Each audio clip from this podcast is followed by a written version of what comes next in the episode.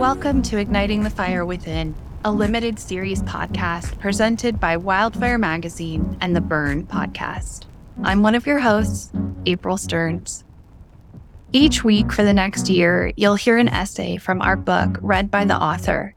Igniting the Fire Within is a collection of stories of healing, hope, and humor, offering an insider's view into today's young breast cancer community we compiled 50 essays for people diagnosed in their 20s, 30s, and 40s.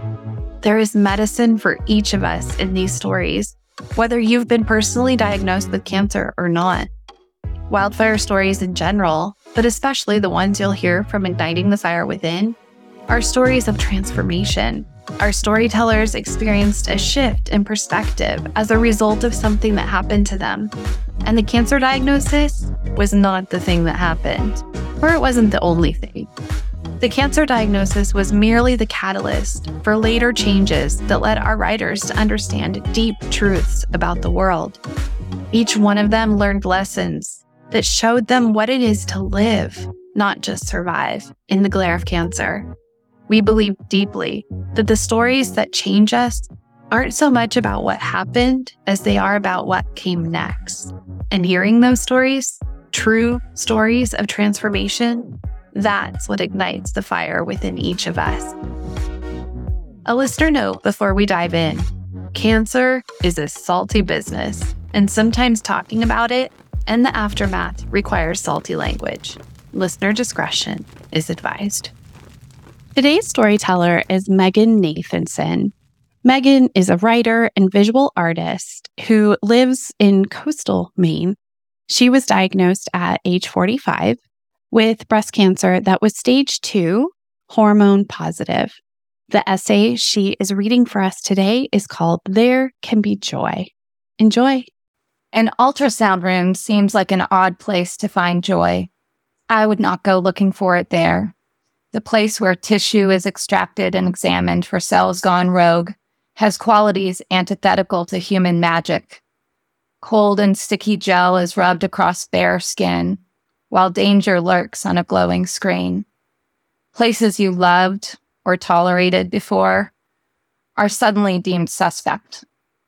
As the technician led me down the hallway, I noticed the way her wavy hair was cut in a subtle, angular manner, so when it draped down her back, it fell into a V shape. I didn't know at the time it was likely a fresh cut for her wedding in Vermont the weekend before. She showed me where I would put my bag, overflowing with a heavy book and multiple other weighty items. I thought about how later I would be told I shouldn't pick up anything heavier than a milk carton. I would carry my belongings out like a bag of groceries, not slung over my shoulder as usual. Bending forward, I unzipped my mud splattered boots and climbed onto the table, imagining the experience might be restful a rare luxury to lie down midday in a dimly lit room.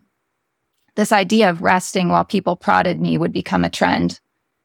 I had been ill prepared for the first biopsy, which had seemed like a formality, likely just scar tissue from the milk duct removal.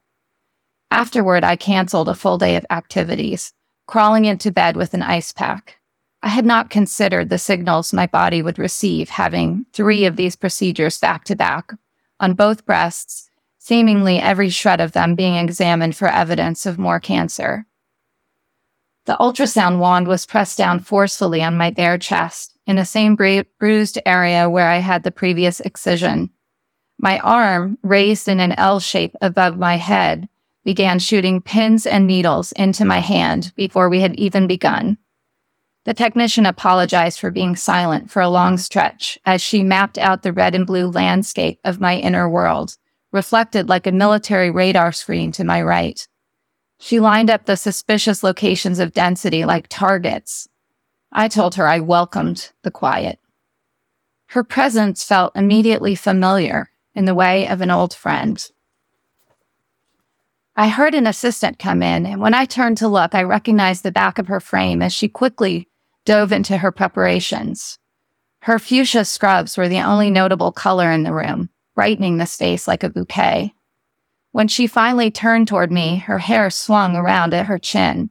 Her face reacted with happy recognition. I thought it might be you.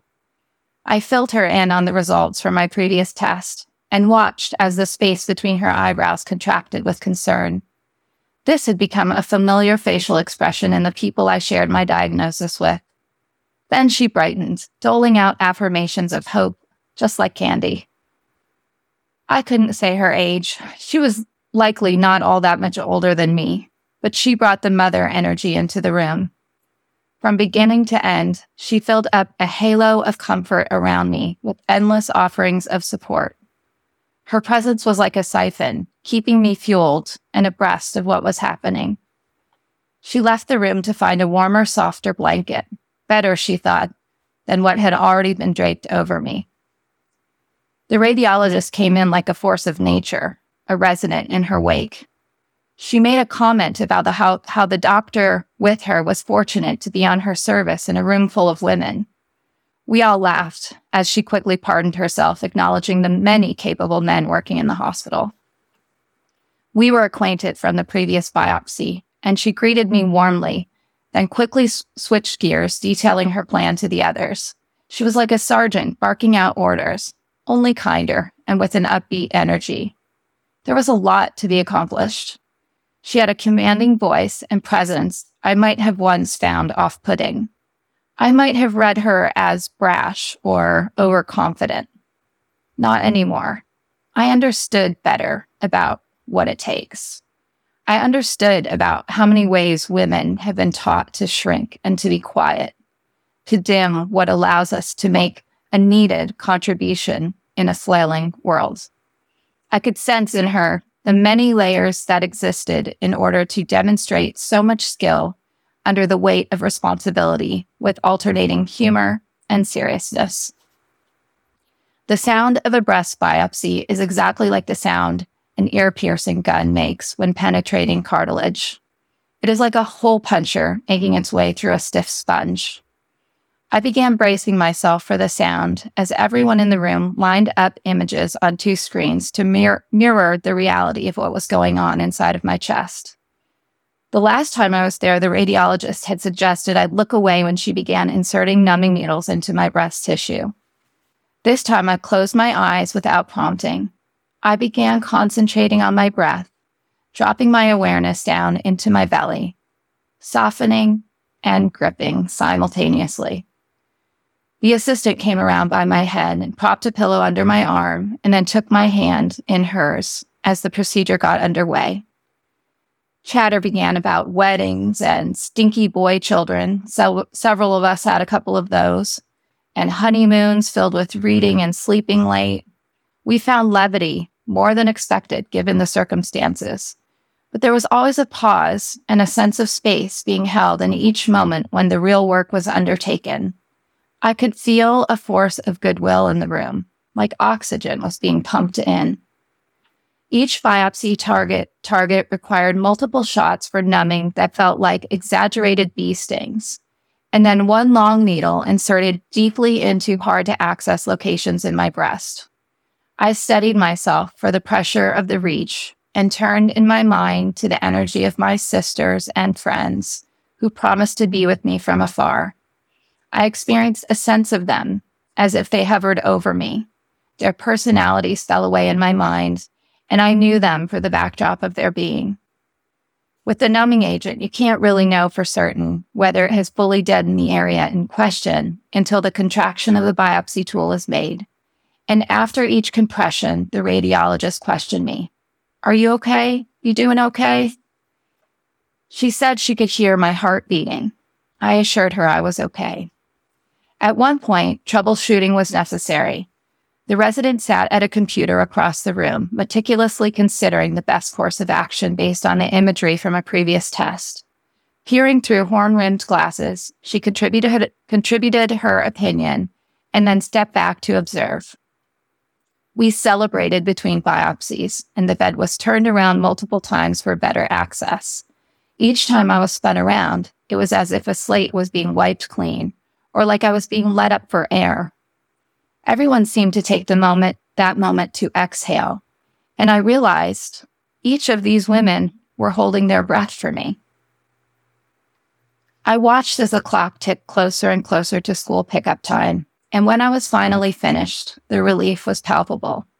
I was ready to jump out of the bed and leave, but my mother for the afternoon encouraged me to move more slowly. She helped me to sit up and saw I had water in my bag, encouraging me to drink. She wanted me, she wanted to know my plan for the afternoon. I didn't tell her my husband would be working late. I told her instead, my friend, who also had breast cancer, had brought food. Afterward, I felt elated. It was more than the adrenaline surging through my body. Even as I had experienced extreme discomfort, I felt as if I had also been held for many hours in a gentle womb by a group of women who knew their job extended beyond the technical aspects for which they were each responsible.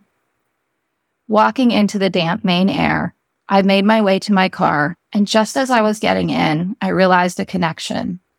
It nearly stopped me in my tracks. I was trying to put my finger on what I was feeling. My mind became wrapped around the idea of joy. Instances that elicit this human magic, a fleeting knowing that all is right in the world. I put two things together and realized that wherever there is love present, there can be joy.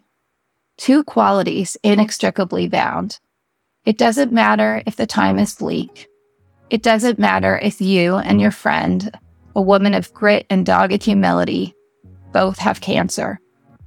Whatever the circumstances, within the vicinity of love is a gateway, a reliable passage to the highest realm of experiences we might ever have. I'm April Stearns, and you've been listening to Igniting the Fire Within a limited series podcast by Wildfire Magazine and The Burn. Check us out at wildfirecommunity.org to order your copy of the book so you can read along each week. You'll also find our magazine and storytelling workshops there. Big thanks to our producer, Bill Smith of Shoe Production, and our production assistant, Monica Haro. Make sure you're subscribed to this podcast. If you like what you hear, tell your best friend, tell your mom, tell your oncologist. I mean, really, tell everyone you know. Or head into your podcast app and leave us a starred review to help others find their way to igniting their own fire within.